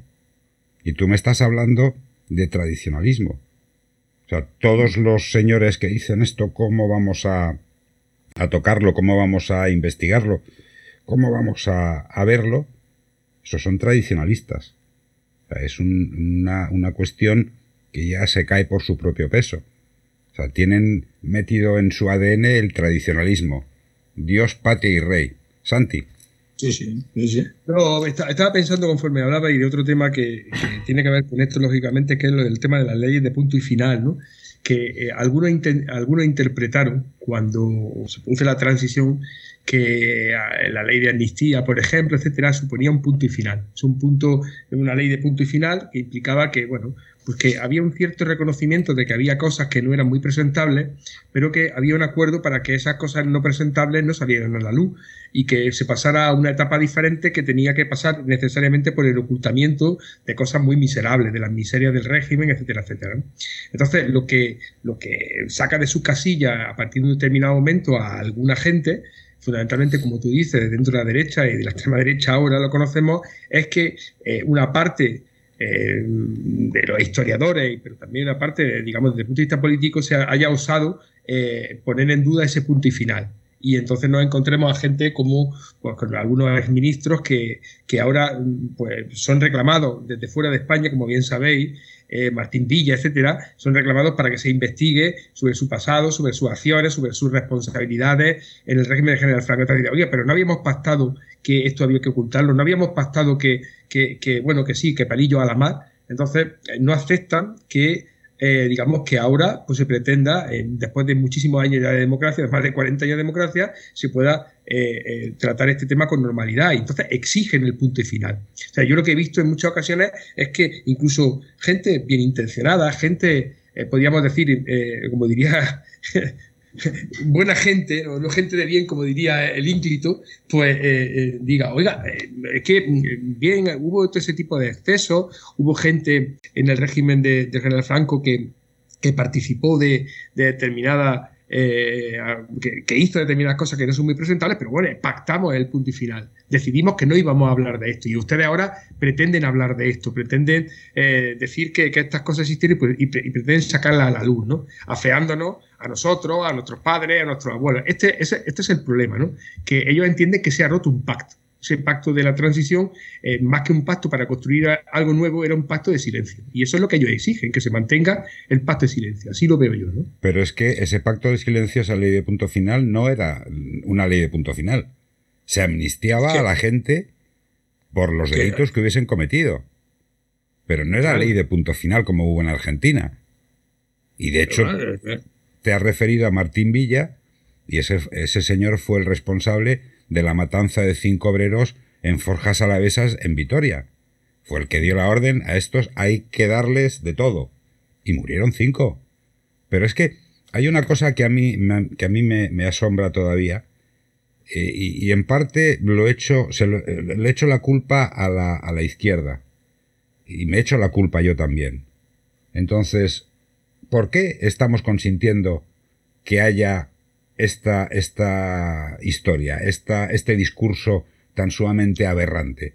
¿Por qué no se habla claramente de lo que sucedió y se pone a cada uno en su sitio. Si tú eres culpable de haber cometido unos hechos. Muy sencillo, Carlos, porque el problema no es lo que quieras decir, sino dónde puedes decirlo. Pero, es decir, eh, Rafa lo sabe, desde eh, a veces una cierta restricción que hay cuando escribe y hacen eh, y hacen revisión de pares, que algunos compañeros, depende de dónde caiga, son más eh, digamos, aceptan determinadas cosas o no, te hacen determinadas apostillas que dices, bueno, ¿y esto de qué va? No está hablando de la calidad del, del, artículo que estoy escribiendo, sino del contenido, ¿no? De que le disgusta el contenido.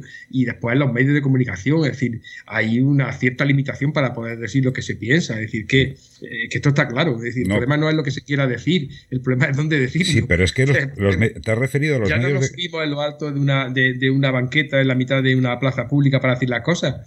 Sí. ahora se puede utilizar las redes este tipo de cosas, pero al final eh, los grandes medios, los que todavía son, eh, digamos, los, que permiten una difusión masiva de la opinión, etcétera, pues están en manos de quienes están en manos. O sea que esto está claro. Incluso aquellos que aparentemente comulgan más con ideas que podían, podríamos denominar progresistas, también son muy cautos a la hora de dar determinada voz a determinada gente, ¿no? O sea que no hay sitio donde decir las cosas. Eso también es un problema. Hay un sitio donde decir las cosas. El tricornio irreverente.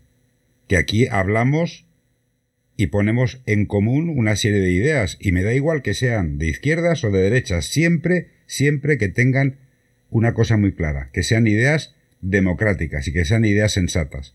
Porque aquí yo jamás, eh, lo, dije desde los primeros tricornios que hicimos hace dos años y medio, jamás daría un altavoz, pondría un micrófono para que hablase gente de extrema derecha. Porque me repugna la idea de, que alguien venga a hablar y soltar su, iba a decir un, taco, pero no, sus cosas aquí en, en el tricornio. O sea, no, me niego, porque aquí estamos hablando tres personas de una ideología que a mí me da igual que sea de izquierdas, de derechas, estamos hablando, estamos poniendo en común una serie de ideas y estamos hablando de un tema. Y que luego te vengan unos medios de comunicación y te censuren o directamente te anulen y tú como periodista de izquierdas te vas a la calle y no vuelves a trabajar y tienes que montarte tu periódico digital que te va a dar una autonomía, una cierta autonomía, porque también tienen que depender de, del tema eh, económico. Y el tema económico ya sabemos cómo funciona. Tú eres de mi cuerda, a ti te suelto subvenciones como le han soltado a Inda 400.000 euros, eh, no sé si fue el 21 o el 22. Y están pagando a sus, a sus periodistas, que yo más que periodistas los llamo sicarios de la información, porque están cobrando y haciendo un daño, porque la gente, mucha gente no tiene un, un espíritu crítico ni tiene un, una, una visión crítica de lo que está sucediendo y se hacen caso de todas las, de todas las historias que salen en, en los medios. Aparte, las fake news se las creen, bueno, y yo, y yo no quiero particularizar, pero hay periodistas aquí en España que tenían que haberles quitado la licencia hace muchísimo tiempo, porque lo único que hacen es soltar burrada tras burrada y, y soltar mentiras siempre a los de siempre. Y eso no puede ser. Eso no se puede consentir, porque si queremos tener un país democrático y un país que prospere, tenemos que tener, como tienen los americanos, que con todos sus fallos y sus defectos, tienen muy claro que hay tres poderes, legislativo, ejecutivo, judicial, y el cuarto poder es la prensa. La prensa ahí es sagrada, aunque haya también sus más y sus menos. Pero, por ejemplo, yo te digo una cosa, os digo una cosa, en Estados Unidos se cargaron a un presidente, a Nixon, con el escándalo de Watergate. ¿Y eso aquí en España de, cuándo? ¿De cuándo ha venido un periodista que haya dicho saco esta información y automáticamente solamente he visto dos dimisiones y no dicen que no son los responsables últimos de un, de un director de Renfe y una subsecretaria de Transportes por el tema de los, de los trenes de Cantabria? Y han dimitido por lo menos han dimitido. Pero es que no puede ser. Aquí en este país tenemos secuestrada la opinión pública. Y la tenemos condicionada a que a unos em, a, los, a los eh, albures de, de, los cuatro o cinco grandes eh, poderes económicos que hay en este país, de las cuatro, cinco o diez o veinte familias que tienen sus poderes, o sea, sus, sus prebendas y que hay que cargarse al enemigo. Estamos toda, otra vez en plan, en plan eh, no digo guerra civilismo, pero si estamos contando y, sufriendo, algunos, estamos contando las cosas, o sea, cuentan las cosas que sufrimos algunos de el otro, el enemigo. Tú tienes que ser anulado. Y si no, mirad a Pablo Iglesias. Hasta que a Pablo Iglesias no le han, no le han em, em, hecho una muerte civil, no han parado. Y ahora siguen con Irene Montero. Todo lo que huele a izquierda en este país es el eh, yuyu, el diablo, el, de los cuernos. Y eso no me parece lógico porque tenemos que construir un país todos, no unos cuantos que van a hacer la construcción de ese país a su forma. Y si no, simplemente mm, yo me remito a los ciento y pico eh, imputados en, en tema de corrupción y simplemente yo me acuerdo de la foto del, del primer gobierno de Aznar, que de los 17 ministros, 14 están, están procesados o han entrado en la cárcel. Eso, vamos, eso creo que es significativo. Vamos a seguir. Hemos hablado del revisionismo histórico en España, pero yo quiero saber algo del revisionismo de la República Española, del 31 al 39, Rafael. Bueno, pues eh, ese es el periodo, mm, digamos, por excelencia de ese revisionismo negativo, no el positivo, que ha mantenido la derecha. Eh, ¿Por qué? Eh, creo que lo hemos dicho, porque considera que no es ejemplar ese periodo para nada, ni siquiera puede ser una, un espejo de mirarnos desde el 78 para acá. ¿Qué es lo que viene a decir esa, ese revisionismo sobre el periodo de la República? Por ejemplo, la República de Abril fue irregular desde sus orígenes, la República promovió la violencia anticlerical, las luchas sociales estuvieron siempre del primer día y tensionando, el golpe de Sanjurjo no fue una cosa importante, quedó en nada, eh, la izquierda no, no, admitió en cambio el triunfo del 33, la izquierda dio un golpe de Estado en el 34, el bienio eh, rectificador, ese que va después del periodo de, de hazaña, realmente es la que recupera una una república que hubiese sido la que debería de haber seguido.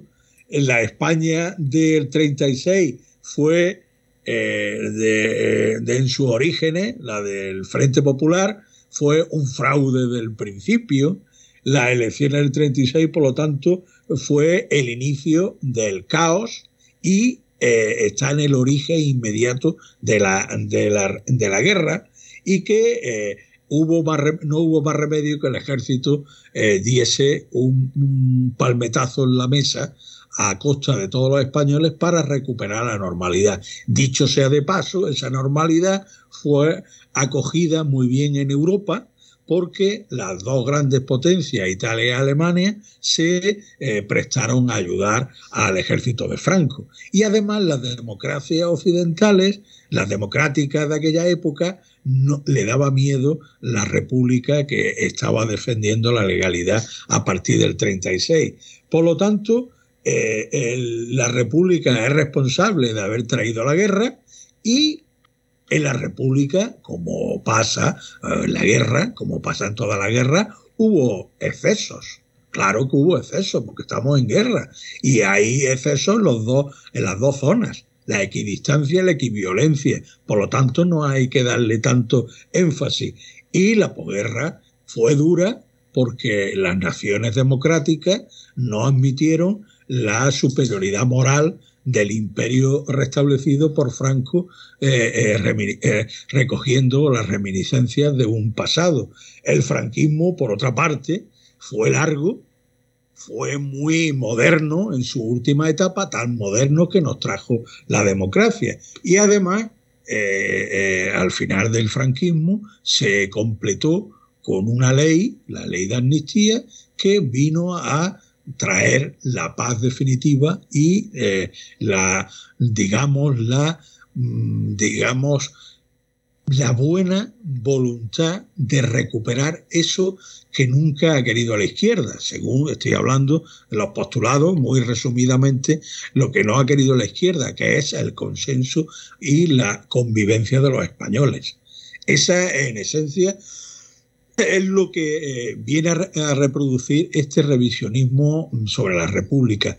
Por lo tanto, la, la República no puede ser un ejemplo de la democracia recuperada en absoluto, sino más bien un periodo a olvidar, a olvidar. En esencia, eso es lo que viene a decir la, la historiografía, que como he dicho al principio, empieza a ser estudiada desde este punto de vista y explicada a los alumnos.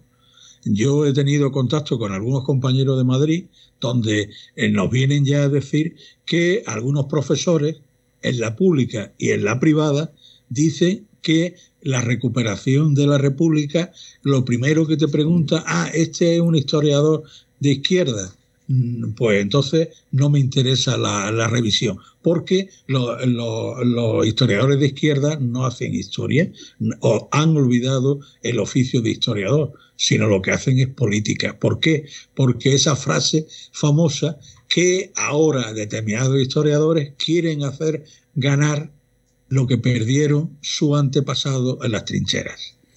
Que además lo hemos escuchado en políticos de actualidad.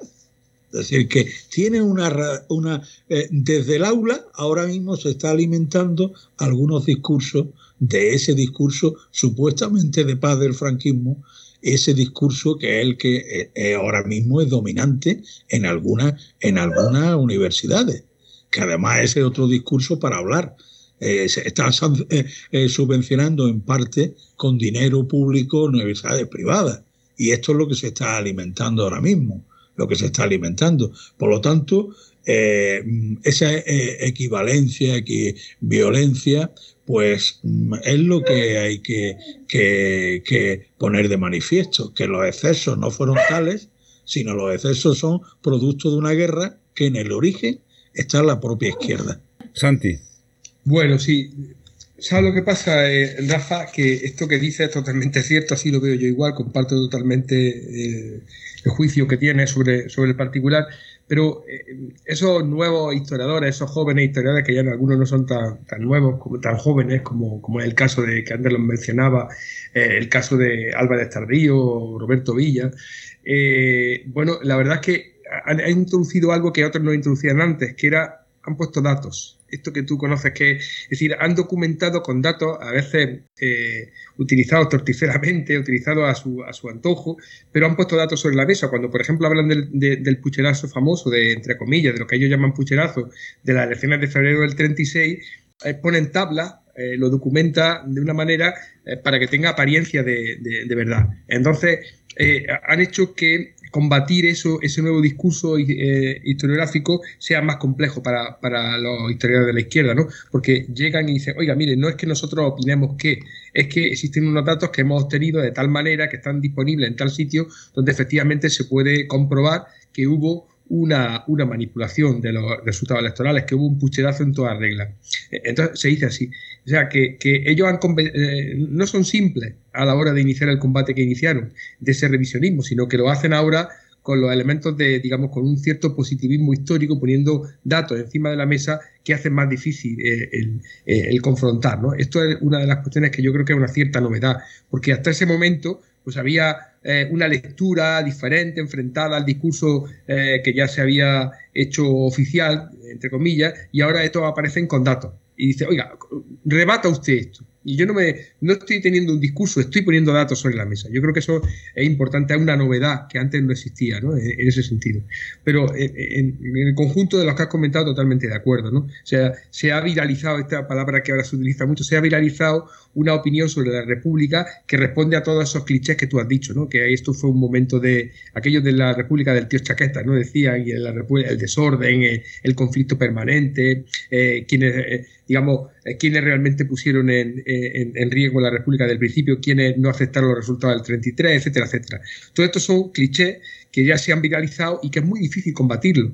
¿eh? Y, sobre todo, justamente, que no lo hemos sacado a colación aquí, con el uso de las redes sociales. Una parte del éxito del revisionismo histórico con respecto a determinadas cuestiones que ya habíamos tenido un consenso sobre el tema tiene que ver con la capacidad que tienen las redes para difundir la mentira o para difundir ciertas eh, eh, eh, verdades modificadas, por decirlo de una manera sencilla, tienen las redes sociales.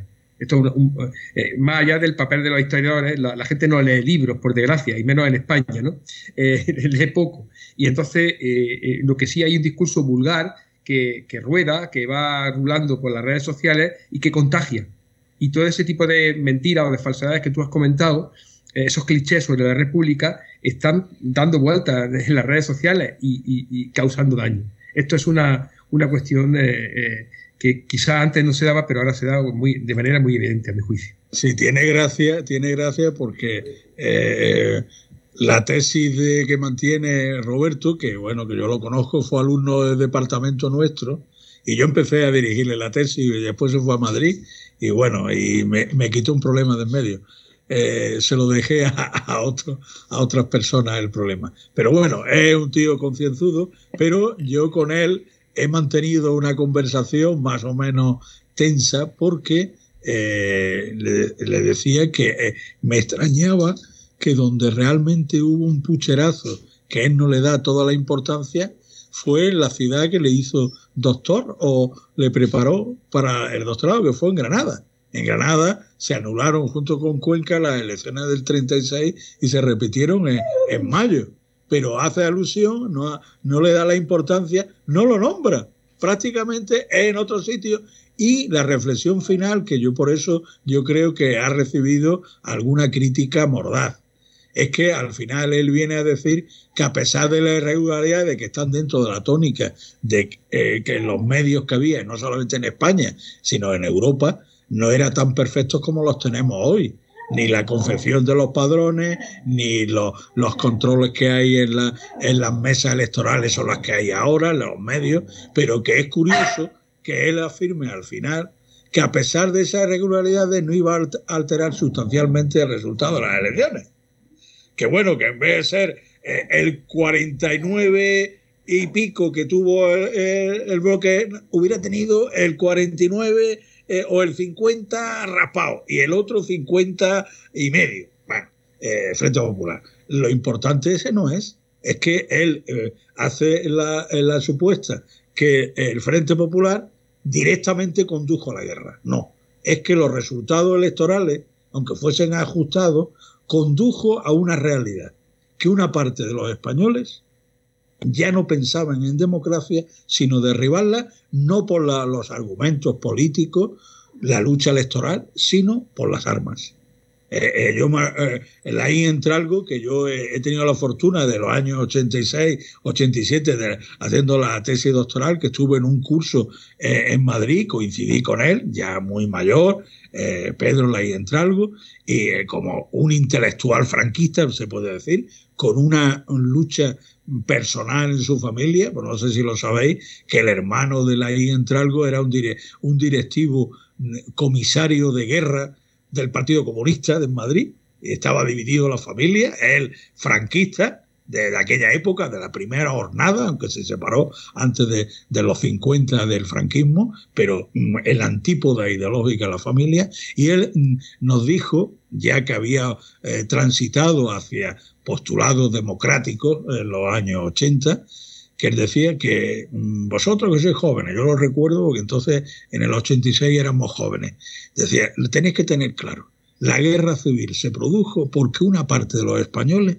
consideraron que para tener mm, éxito su pensamiento hacía falta eliminar a su vecino contrario, por la fuerza de las armas era una tesis que, es una forma por la fuerza de las armas. No había ya otro en la fuerza de la palabra, además en la hipótesis de, o la tesis de la violencia de la falange, es decir, la, guerra con la, violencia por los puños, es decir, que no solamente los puños, que puede ser un combate, sino la pistola.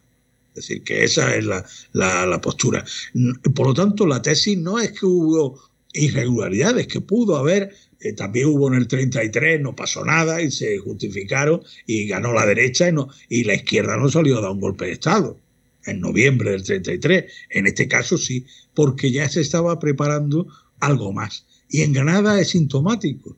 En Granada, como, como he dicho, se repiten las elecciones después de una, de una eh, revisión de la Comisión de, Credenciales del Congreso y que fue tormentoso esos, esos años de protesta desde febrero hasta que se decidieron eh, eh, convocar las nuevas elecciones, que fue a principios de abril, pues se, se pudo verificar que hubo una magnífica, digamos, intervención del aparato del gobierno para romper, digamos, los resultados electorales.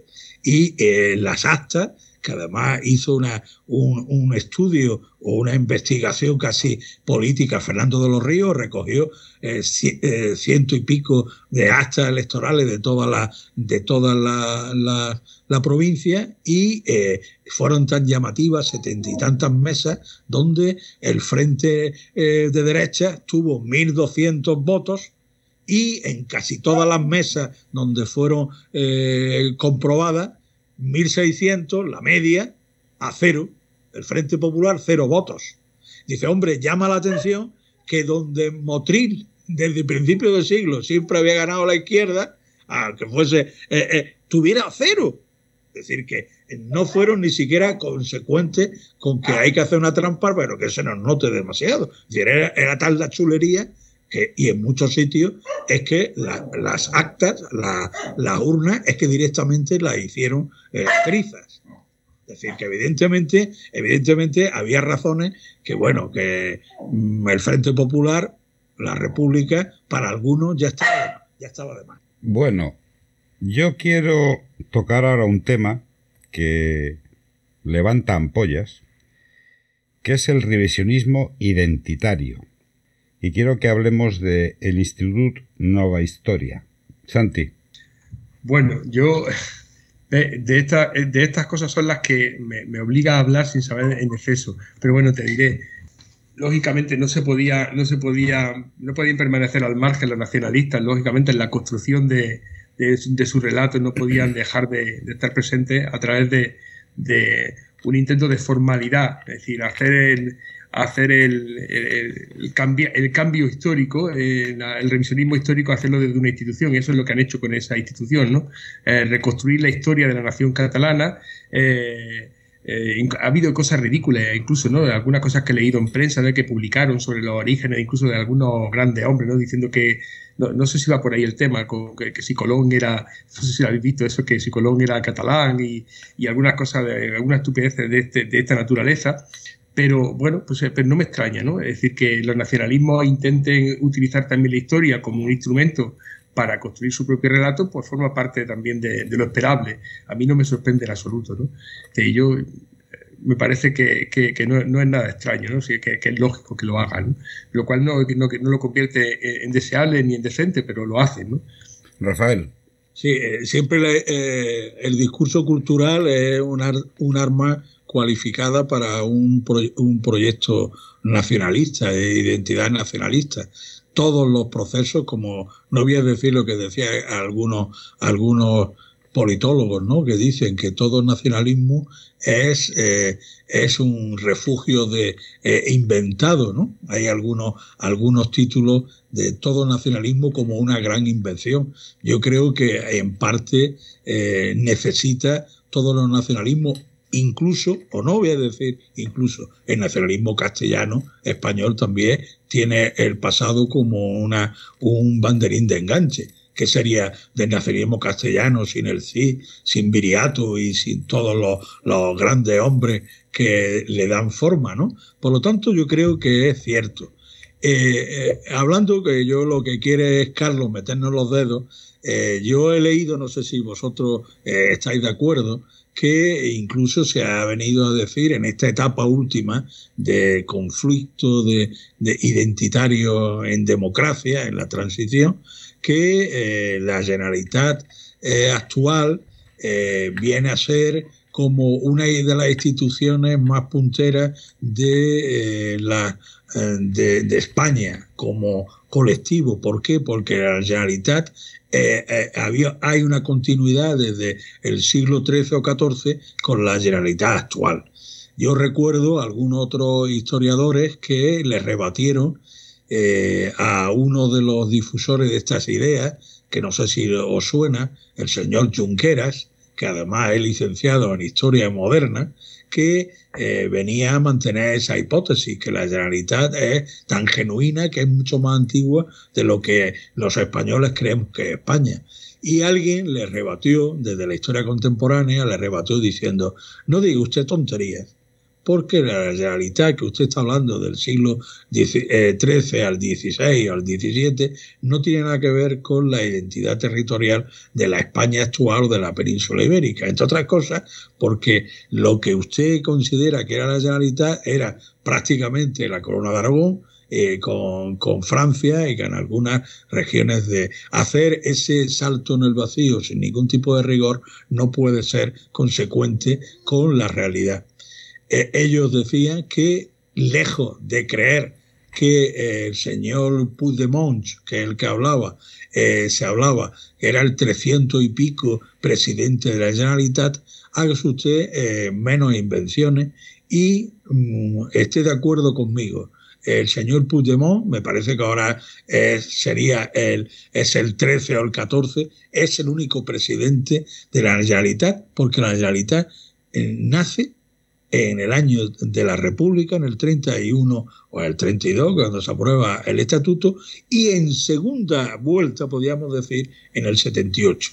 no se invente usted el pasado para gestionar eh, la política del presente, que es bueno como ejemplo, pero ahí fracasa. Y yo creo que es un intento, mm, yo voy a decir que lo hacen todos los nacionalismos, utilizar la historia para intereses políticos inmediatos, pero que muchas veces eh, eso es, mm, deja de ser invención mm, más que rigor de nuestro pasado más, digamos, eh, inmediato y riguroso la Generalitat de hoy y del nacionalismo catalán tiene pues también que solucionar un problema. Yo lo digo en clase en estos cuatro o cinco últimos años que han sido tormentosos, o un poco más, desde, el 2006 hasta acá, ya hay casi un decenio, donde eh, se está intentando recuperar una normalidad en las dos partes los castellanos parlantes, el resto de, comunidades tenemos que, tener la certeza de que es legítimo, es legal aspirar por los medios que se tiene a tener mayor representación de tu territorio. Pero no se puede romper la constitución para tú llevar, eh, con eso no sé si estamos de acuerdo, estáis de acuerdo, que en todo caso los derechos que tienen los catalanes los catalanes nacionalistas tienen que respetar que en Cataluña hay ciudadanos que no quieren esa solución, que no quieren separarse. Y tienen derecho también a opinar y que no sea cuando se dice ahora que bueno que el 50 y cuánto decían lo último con el 52 53 nos conformamos. No es que eso no es cuestión de un 52 o un 53 que en democracia sabemos que un 53 es importante, pero hay determinadas cosas que tiene que tener una, un consenso mayoritario y que no sea imposición de uno sobre otro. Yo quisiera hacer la solución. Quisiera hacer un inciso.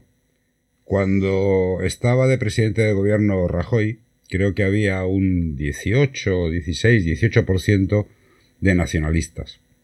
Cuando firmó Zapatero el, Estatuto de Autonomía, el Estatuto catalán, que salvo algún sinónimo, salvo alguna coma o salvo una cosa nimia, es exactamente igual que el Estatuto de Autonomía de Andalucía.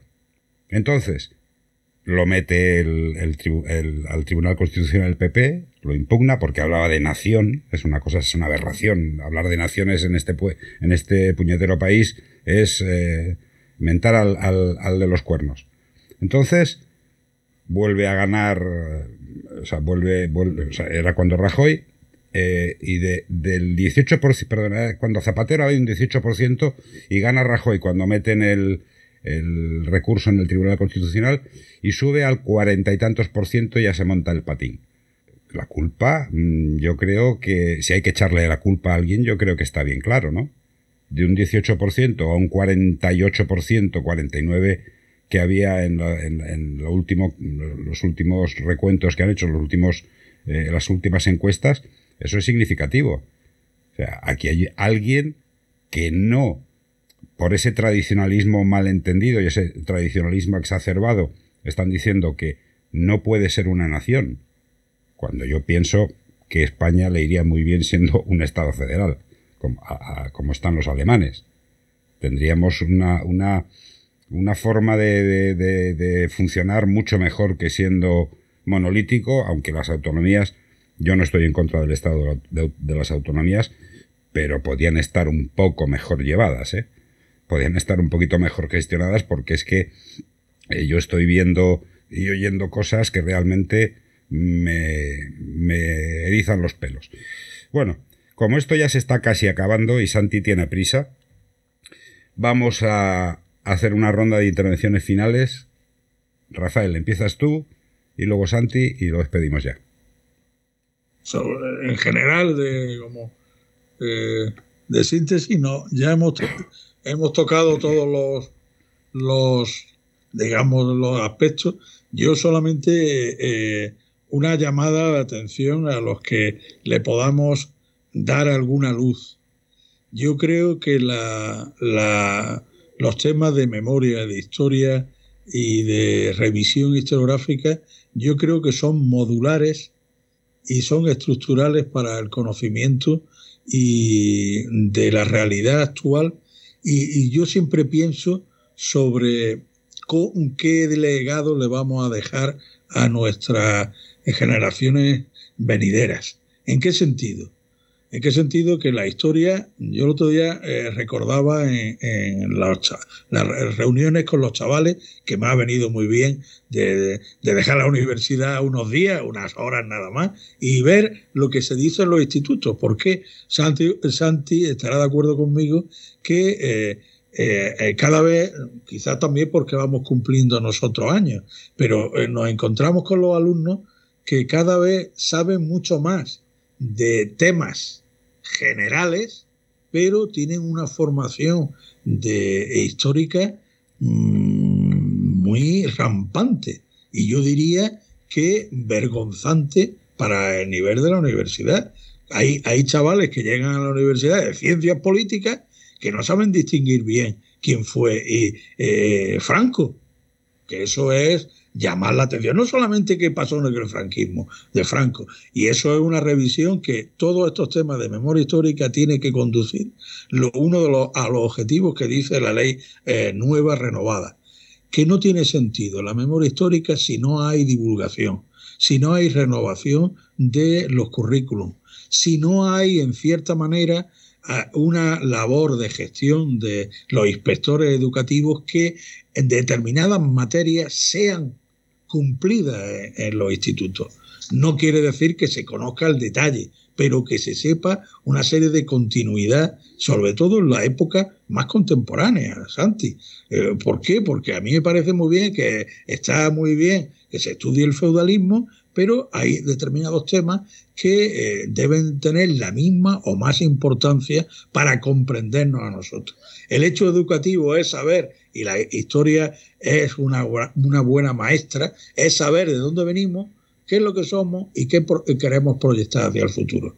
Y hay que trasladarle a los, a los chavales que van a la universidad que en los últimos 100 años en España no fueron ejemplares, que hemos tenido un papel en el mundo que en algunos aspectos no hemos sido nada brillante cara al avance en derechos sociales, conquistas sociales, de ciudadanía y demás, que hemos tenido muchas etapas negras, que por ocultarlas no la vamos a quitar a nuestro pasado, pero sí este pasado nos puede servir para mejorar eh, eh, hacia el futuro que los chavales tienen que aprender, el otro día les decía, no nos sirve tener unas ideas brillantes si salís de la clase y no respetáis lo que piensen otros. Consideráis que vosotros sois superiores porque os consideráis blancos. En algunos institutos de algunos sitios hay una, mezcolanza de, de, razas, de civilizaciones que mm, son eh, eh, un factor de futuro en el respeto, pero no la superioridad. Es decir, eh, yo eh, eh, en, alguna asignatura que tú sabes que damos, Historia Social Política Contemporánea, que es un, mare magnum en las ciencias políticas, yo siempre digo al principio de clase, ojo, porque veo que hay de 50 o 60 alumnos, hay 7 u 8 personas que por el color de su piel, por su aspecto físico, yo siempre advierto, lo que digamos nosotros aquí lo tenéis que poner, eh, lo voy a decir porque aquí hay visiones distintas desde el punto de vista de nuestras culturas particulares, pero hay problemas que nos atañen a todos independientemente del color de nuestra piel y de las creencias concretas de nuestra cultura y que la historia no puede estar enfocada sobre la superioridad o la visión monolítica de uno sobre otro. Sí, que si nosotros somos conscientes de que este año yo tenía a cuatro o cinco chicas de, de Latinoamérica, y yo siempre digo, ¿qué hubiese sido Latinoamérica sin España?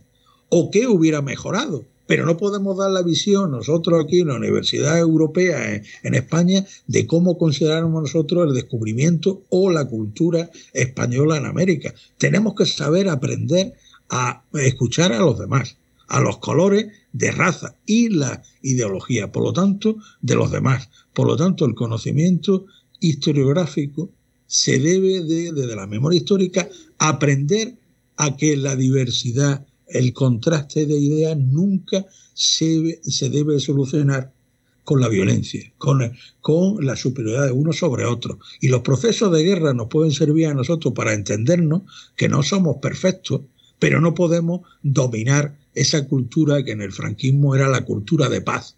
¿Cómo se puede decir que hay 25 años, 40 años de paz, cuando hay 100.000 personas en una cuneta? Si, sabemos descifrar lo que significa esto, no puede haber paz con 100.000 personas en las cunetas. Si sabemos e interiorizamos y expresamos cara al futuro, esa es, la labor que es la que tenemos que hacer. Pero si hay mucha gente que no quiere escuchar la segunda parte, hay paz, hubo paz, pero lo otro no me gusta ni saberlo, ni verlo.